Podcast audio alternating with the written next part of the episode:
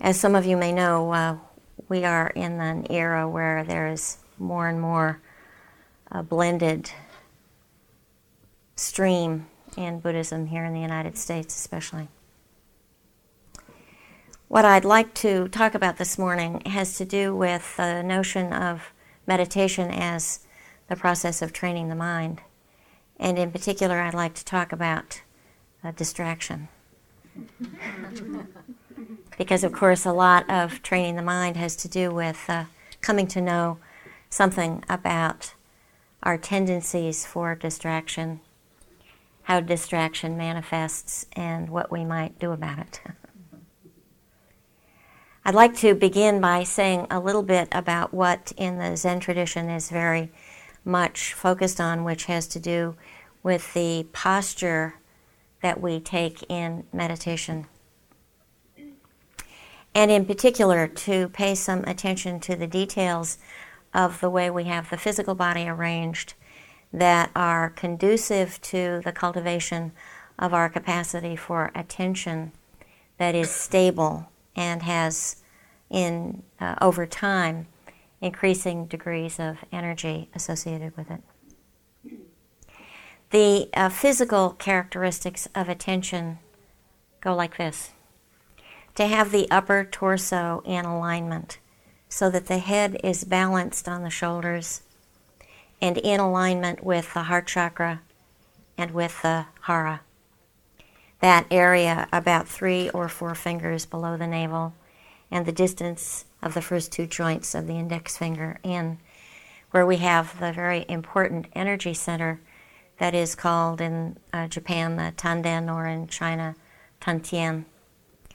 That energy center is the focus for attention uh, with the breath in many different streams in, of meditation in Buddhism. So, part of what we get to work with in meditation practice is to begin to notice what our physical habits are that may not be uh, conducive to attention. We may have some habit of holding our head uh, to one side or to the other. And you may notice quite a difference, though subtle, when we have the head uh, held up and balanced supported by the shoulders. You may notice some difference if the chin is sticking out or if the chin is a little bit tucked in, not down and not up, but just moving the face back so you get some double chins. In fact, the physical posture that goes with a lot of discursive thinking is the chin sticking out. So when I have the chin tucked in a little bit, it's a way of allowing the discursive, chattery mind to quiet a little bit. Sometimes during uh, meditation retreats, when I'm meeting with people, I'll say something like, Oh, it looked like you were having a lot of thinking this morning. How did you know? but of course, it's actually rather easy to tell what's going on in the mind by looking at the body. If the chin, chin is a little bit tucked in and the tongue is resting on the roof of the mouth, with the tip of the tongue behind the upper teeth, and the place where the tongue is attached very soft and relaxed, that also helps with a certain quieting of the mind. You may notice quite a difference between sitting straight, that is, allowing the spine to be straight, and schlumping. sometime during meditation, you may realize, oh, schlumping. Without judging, just note and reach towards the ceiling with the top of the head. And you'll notice a kind of spaciousness in between the vertebrae. And sitting on the seat, uh, whether you're sitting on a cushion on the floor or a bench or a chair, uh, a kind of uh, spaciousness and opening in the spine that makes for a kind of lightness in the physical body. For those of you who have your hands resting on your thighs, may I recommend that you have the hands back far enough so that the elbows are underneath the shoulders. If the elbows are a little bit forward, then you'll have some strain in the lower back. And of course, that uh, sense of strain or discomfort in the lower back leads to thoughts like, I can't do this. This hurts. When will the bell be over? I have to move. I have to get up. When in fact, what we might uh, work with is adjusting and fine tuning our posture so that we're able to sit in alignment but also with the quality of ease. My own experience is that whatever we do in terms of meditation practice, if what we're doing is not suffused with the quality of ease, we will get discouraged and the cultivation that we are seeking will not uh, go so well. So, those are a few uh, refining points in posture. Um, many of you sit with your eyes closed, and you might uh, explore, for part of your meditation, sitting with your eyes partially open. It seems that we can notice what's going on with the physical posture uh, a little bit more easily if the eyes are a little bit open. When the eyes are closed, we may get a little more drowsy or sleepy or caught in thinking and lose uh, our awareness of what we're doing in the way we have the body arranged as we're sitting. If you're sitting on the floor on a cushion and you have trouble with tightness in the hips and legs, you might try sitting a little higher. That often helps. And if you're sitting in seiza with the feet under you on a sitting bench or on a chair or on a bench like I'm using, let the distance between the knees be the distance of two fists. That way, the uh, legs are coming out of the hips in an aligned way. And um, we'll have a chance for you to ask questions if you want to more about the details in posture. But I think what's useful is to not think about uh, sitting right or wrong, but more a refining process where you gradually begin to discover what is the arrangement of the physical body that is uh, conducive to the cultivation of being in attention. So, to go to distraction. We live in a time and in a society which is very practiced at distraction. Movies are made differently than they were 30 years ago because our attention span has gotten shorter. Uh, recently, I was looking at um, one of the Apu trilogy films, an Indian film, that is very slow. And I had a very hard time getting anybody to keep me company for the whole film because there just wasn't enough happening. For uh, many people, what has happened is we are we've grown up uh, accustomed to listening to music or having some entertainment. so when we sit down to gather ourselves and to do the kind of settling that is crucial in the cultivation of stable attention, what we may first notice is an enormous capacity for distraction. Somebody comes into the room and we open our eyes and look around to see, oh, who came in? What are they wearing? My, they're making a lot of noise. I don't like their haircut. so on and so on and so on. Or if there's a sound, what's that? Opening the eyes and looking to see what the sound is.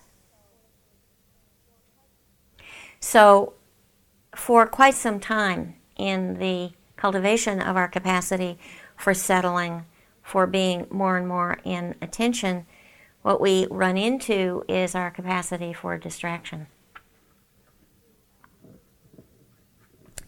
The uh, beginning stages of meditation are sometimes described in the literature as the stage of constant placement. That is, uh, the placement of attention on some particular focus, classically on the breath. In Zen, classically on both attention with posture and breath. And of course, throughout the whole stream in Buddhism, the cultivation of mindfulness has to do with using the focus on some particular detail of physical posture and breath, some particular detail of physical sensation in the body and breath as a way of bringing ourselves into the present moment. So, what happens when I take my seat and arrange uh, the body and then bring attention resting on the breath as the breath rises and falls? And then I start to think about something. And it may be quite some while before I realize, oh, thinking. And then I bring attention back to the focus of the meditation on posture and breath. And then there's wandering and placement. There's wandering, noticing wandering, hopefully not judging the wandering, but for many of us, judging the wandering, judging the judging, so that we get this kind of uh, reactive chain of judging the judging, judging the judging, judging the judging, on top of the wandering. So, as much as possible, we want to be willing to notice whatever is going on and then firmly but gently bring attention back to the breath. So, uh, what I'd like to do is to take a, a little while talking about the wandering part.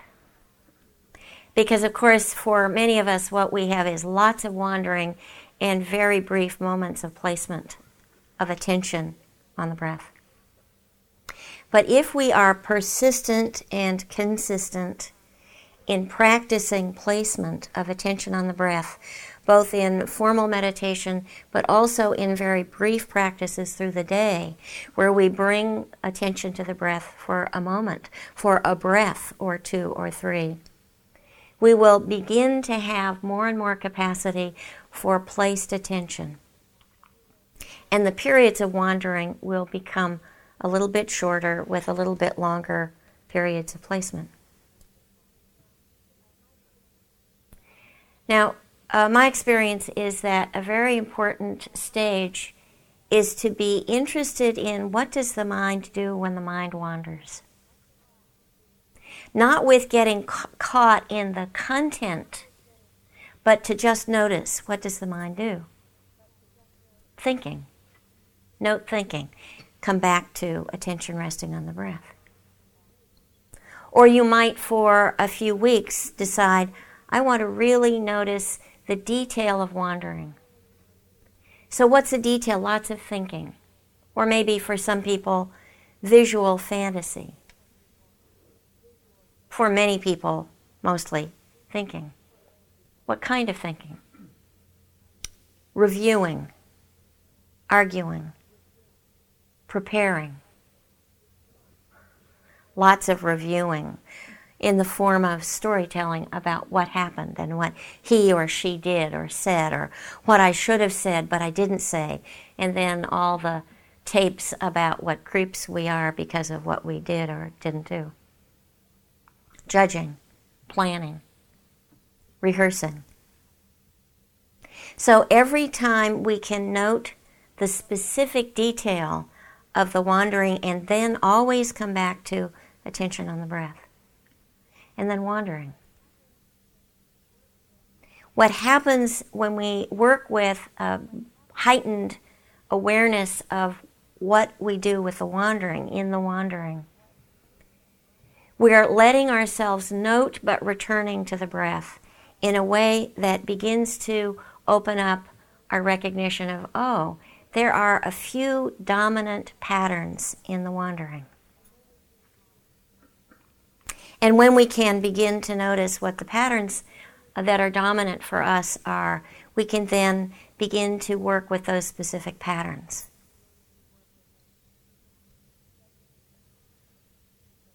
Judging and planning go together. They're like very close siblings. So, for some people, uh, what wandering uh, constitutes is a lot of judging and planning. And in noticing that particular pattern in the wandering that happens when you do formal meditation, you may then begin to notice the reactive mental pattern of judging and planning at other times of the day. And you may then begin to notice the kind of sinking energetically and emotionally that is a consequence of habitual judging and planning. And you begin to not get so caught in the story if you're doing the noting practice of noting and then coming back to breath or coming back to a specific body sensation my butt sitting on the seat, my feet on the floor, and then the breath. And my relationship to that reactive mental pattern will change when I notice pattern rather than getting caught in specific content. That's a very important distinction. If the particular pattern that comes up for, uh, for one of us is arguing or rehearsing, and we can begin to note, oh, that's coming up a lot. We then may notice a lot of rehearsing in our daily lives and begin to note, oh, rehearsing. Sensations in the bottoms of the feet, breath in, breath out.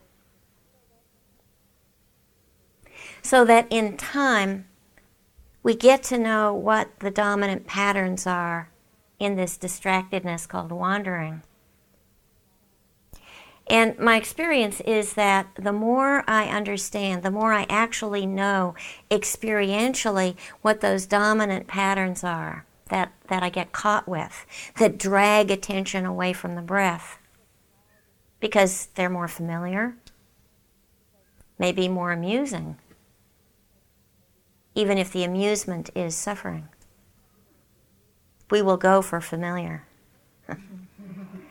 what, what begins to happen is I don't have my attention so fully off the breath into the wandering.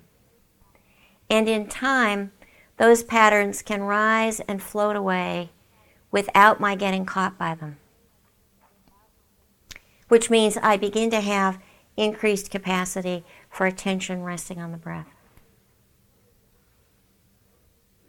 What is extremely important in practice is to understand that I'm not trying to get rid of these reactive mental patterns, but I am seeking to not feed them.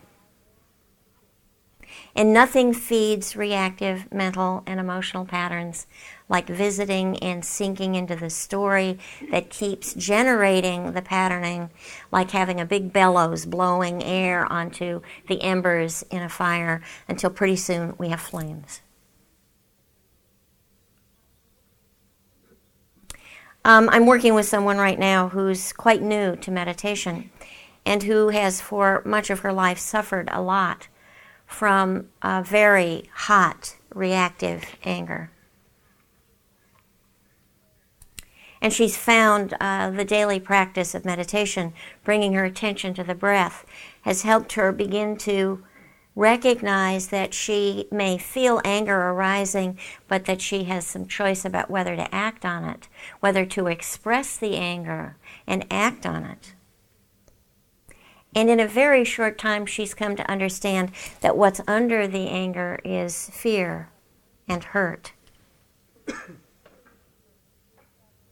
She's beginning to discover certain practices, for example, to place attention on quick 10 specific things I'm grateful for as a way of picking her mind up from fear, hurt, anger, and placing it on the quality of gratitude. There are a whole host of practices for working with our ha- habitual mind states. But first, we have to notice what they are. And so, the first stage of meditation is getting to know what's so about our particular mind stream. And often we're appalled we're appalled at how much thinking is going on, how busy the mind is. And we think, I have this creepy mind without understanding this is the nature of the untrained mind to be busy. Then add to that whatever patterning comes from the conditioning of our early childhood, from the conditioning of our culture. Very strong conditioning about distraction, a yearning to be entertained to be distracted from being present because, of course, if we're too present, we might have to experience suffering. But then, what are we cutting ourselves out from in addition to avoiding what we don't want to be with? Joy and delight, among others.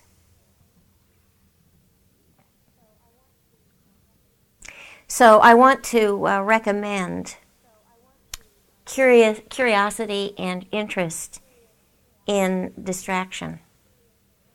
To notice whenever I'm doing something and there's a big noise or someone comes into the room, how easily I look up, how easily I yearn to be interrupted, how hard it is to not answer the phone if I'm working on something how hard it is to even unplug the phone. if I know that I'm susceptible to answering it, even if I'm busy doing something that will go a little bit better if I'm uh, focused and in attention with the task.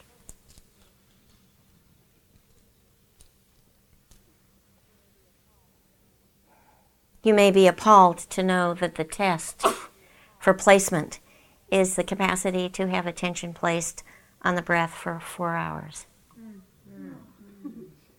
That may seem like Mount Everest, but it is in fact possible. That capacity for placement is a cultivation that many people over many centuries have been able to do. My experience is that if someone is really committed to the cultivation of placement, you could develop that capacity in about six months. But it means you have to really have your head on fire in wanting to do that, which means practicing placement. Practicing it for 30 minutes every day, and then practicing briefly for a breath or three, five, six, eight times a day. And pretty soon, you're practicing noting distraction, attention back to the breath, more and more and more. And the major obstacle is likely to be judging yourself that you're not doing it right four hours right away. Because, of course, we're rather unrealistic about our capacity to develop a capacity without recognizing how many years of practice we've experienced, we've engaged in in the cultivation of the pattern of distraction, for example. How many thousands or hundreds of thousands or maybe even millions of times have we practiced habitual judgment or arguing or rehearsing, whatever uh, the cluster of distracting patterns you may discover about yourself. So we have to first be willing to study the mind as it is. What are the dominant reactive patterns in this mind stream, mentally and emotionally?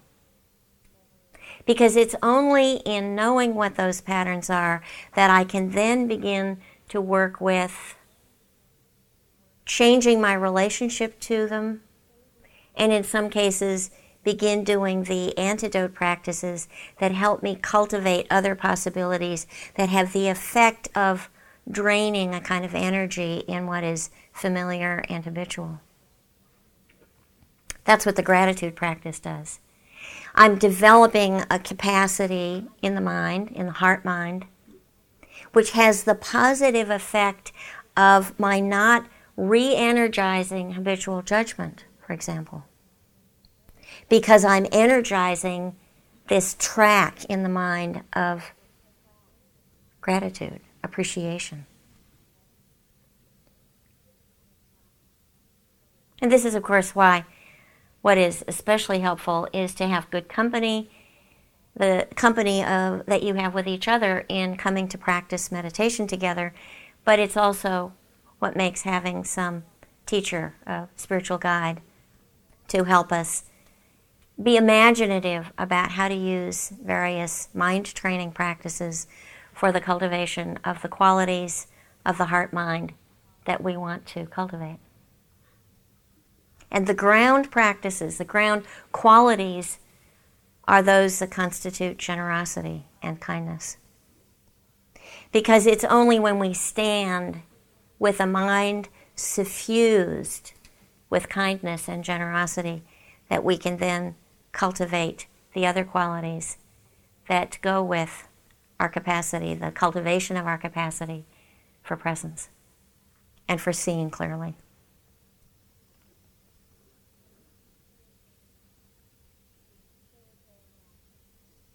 There's a, um, a great teaching that uh, many of you may know that is uh, carried in a picture that's painted inside, just to the left of the entrance of temples and monasteries throughout the Himalayas.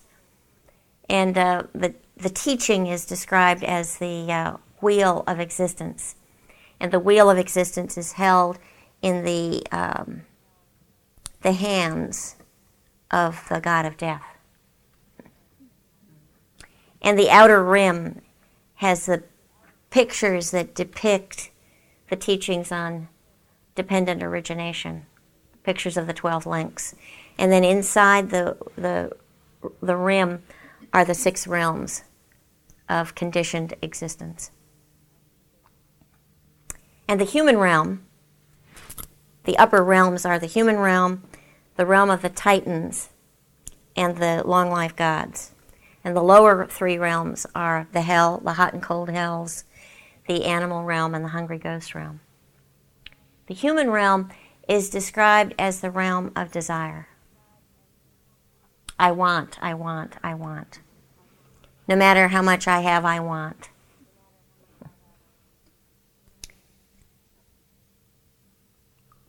A kind of distraction that's quite potent especially if we feed the tendency. So, the way to begin to interrupt the patterning is to begin with noting and then coming back to some specific sensation of the physical body and then the breath. So, it's the easiest and most reliable way to note without getting caught in content. And once I begin to see pattern, I already have a slightly distant relationship to what I'm noting. I've already begun to, dis- to uh, cultivate observer mind.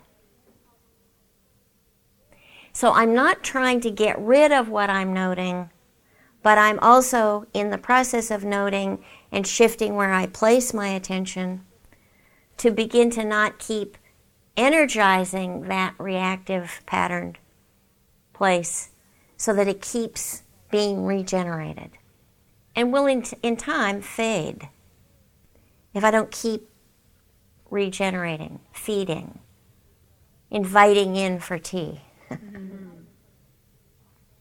Which is, of course, what we do when we listen to the tapes uh, that start playing over and over again oh so familiar.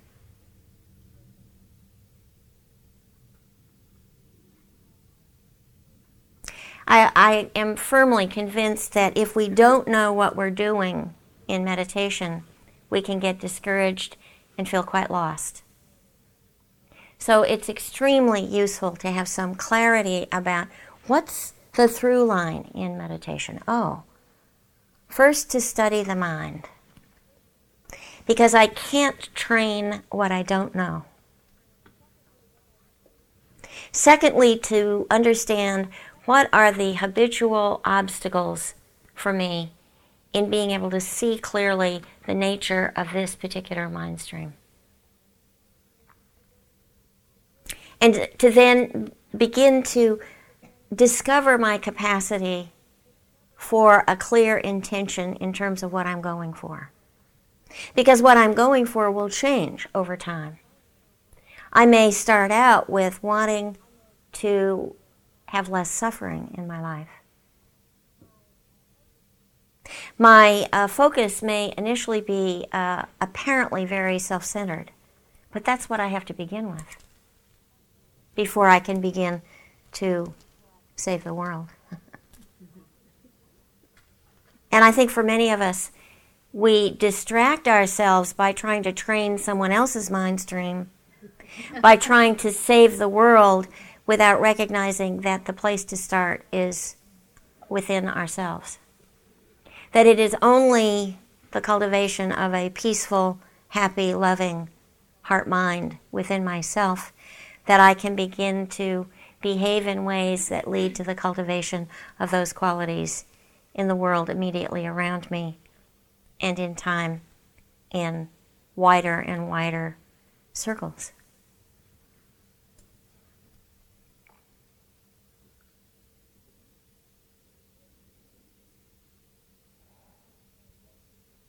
The great uh, Zen teacher Dogen, who uh, brought Zen from China to Japan, says something to the effect of uh, our practice is to study the mind, and we study the mind in order to forget the mind, in order to know all beings and things.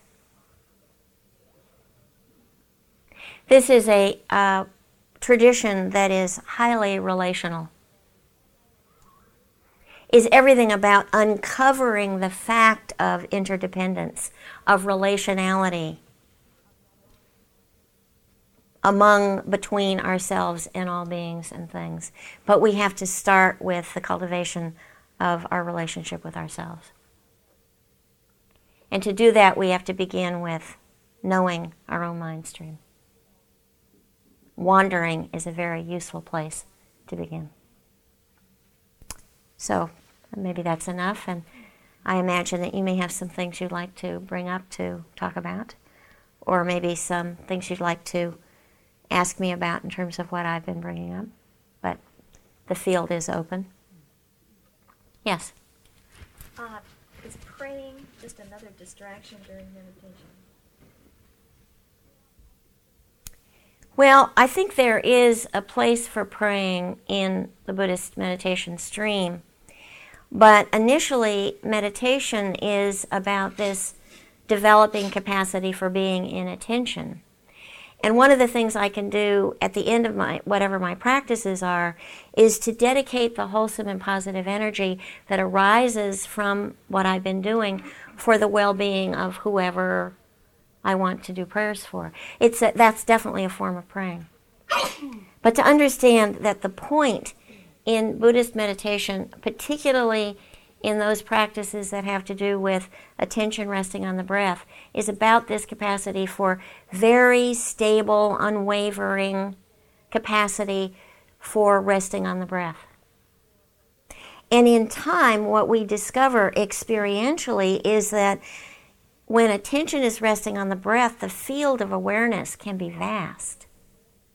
It's not either or. It's not either attention on the breath or attention with what's around me or the suffering of someone dear to me or some situation I'm concerned about. But I, with that very stable, developed, stable attention with a lot of energy, there is this growing cap- experience of our capacity for inclusiveness. So the difference between the mind of either or and the mind of both and is, I think, crucial. I'm, I'm unclear on what you just said, the either or both and. Uh, most of us uh, think in terms of either or. I either get to take care of myself or I get to take care of so and so. And we're probably off base if we're not acting in ways where I'm taking care of so so and so in a way that includes taking care of myself. That's the difference between either or and both and thinking.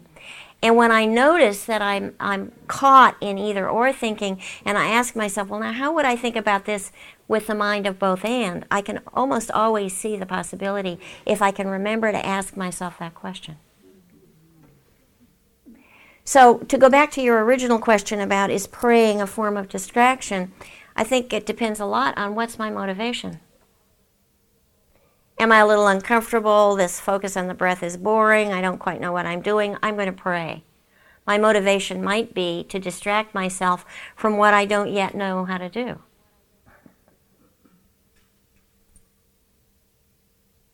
For example. So, you know, I wouldn't want to make a blanket statement in response to your question because it really depends. Yes? I find I can keep my attention focused much longer on the breaths if I actually count the breaths. If I just count the out breaths. And and is this a good technique or is this is this some kind of distraction? Well, actually, uh, particularly in the Zen uh, schools, um, people are often encouraged, at least in the beginning, to account both inhalation and exhalation, where you're counting on the exhalation up to 10 breaths. So you might uh, do inhalation one, exhalation one, inhalation two, exhalation two. But how about hundreds rather than ten? You are more likely to be having more attention on the counting than on the breath itself. But suppose you can you do hundreds with attention on the breath. I'm just saying that the hazard is that the counting becomes more the focus and is keeping you in thinking and not dropping into attention resting on inhalation and exhalation. That's the hazard with counting. Now, there is a practice of um, practicing what's called long breath, where you count the inhalation and the exhalation in terms of the counting at about the rhythm of a second hand. What you're aiming towards is inhalation that's the length of five or longer, and exhalation five or longer. But in that case, what you're really training for is extending and lengthening inhalation and exhalation. Because, of course, one of the things that happens is that with longer inhalation and especially longer exhalation, the thinking mind quiets. Because the characteristics of the characteristic of long breath goes with the characteristics of calmed and settled mind. There's a very intimate connection among breath, state of mind, and physical body. So, one of the ways of calming the mind is by focusing on the characteristics of breath that accompany a calm mind and a calm body. But there, the intention is to develop the taste of longer inhalation and longer exhalation. It's also very important to be willing in meditation to study the characteristics of each inhalation and each exhalation as it is. Because out of that, then I begin to notice the more and more subtle characteristics, and I begin to have more awareness of, oh, and what are the qualities of mind that go with this, these characteristics of inhalation and exhalation, and what do I notice in the body? So, my concern with the counting that you're describing is um, that I'm likely to linger longer in that realm that's where language is dominating. And you know, there's this very old image of what we're doing is like taking a glass of water that's very muddy and putting it on a shelf. And as as the glass of water is not disturbed, is just sitting there, the uh, particulate matters in the water settle to the bottom and the water becomes clear. That in settling and quieting the body and the breath, the mind will begin to settle. And will begin to drop underneath language to a capacity for spaciousness that then is not so gone when we begin talking and being engaged in activity. So I wouldn't say that what you're doing is wrong. I would say um, that, that that that practice is risky.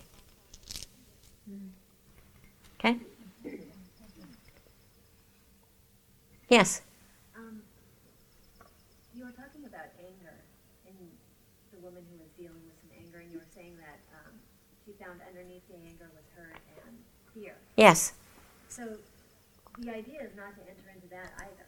right? No, but with any reactive emotion, the huge difference is between the willingness to allow ourselves to know what's arising and not feed it, not keep it going, which is most easily done with storytelling, which is what we do in the mind. And of course, when we do that, whatever emotion is arising, when we're experiencing the emotion, when we're experiencing the emotion with attention on the breath, what we experience is the impermanence of every single emotion. And at that point, whatever the dominant um, reactive emotions uh, that arise for you or me cease to be so strongly in the driver's seat. And I begin to develop more and more capacity, not for suppression or expression, but the capacity to be present with whatever is arising. Not just what I like or what I don't like, but the whole show. And if I'm not feeding those strong reactive emotions, they rise and disappear. Rise and disappear. So by just stopping the storytelling, this woman discovered oh, I could not only notice anger arising, but um, oh, quick, 10 things I'm grateful for. And it's not that the anger isn't rising, but it's not lingering and she's not acting from that reactive anger, which then creates this kind of chain link of difficulty in her life. Thank you. That's a very helpful question. Yes. Um, I'm curious how you made the link to gratitude um, from her feeling the anger. Well, I know from my own experience that um, the gratitude practice, what I'm describing as quick 10 things I'm grateful for, 10 specific things I'm grateful for, is a potent antidote for habitual judgment. And I n- understand that what this woman is struggling with is a lot of habitual judgment that then leads to or fans reactive anger. So, um, and I actually discovered the the effectiveness of of focusing on what do I appreciate or what I, am I grateful for. Um, in my own experience, one afternoon, walking to a meeting that I, for a number of years, went to on Wednesday afternoon.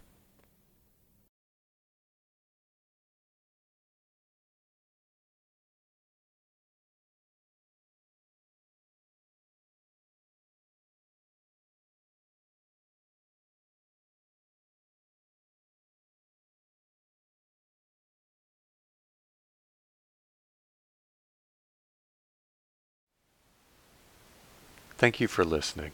To learn how you can support the teachers and Dharma Seed, please visit dharmaseed.org slash donate.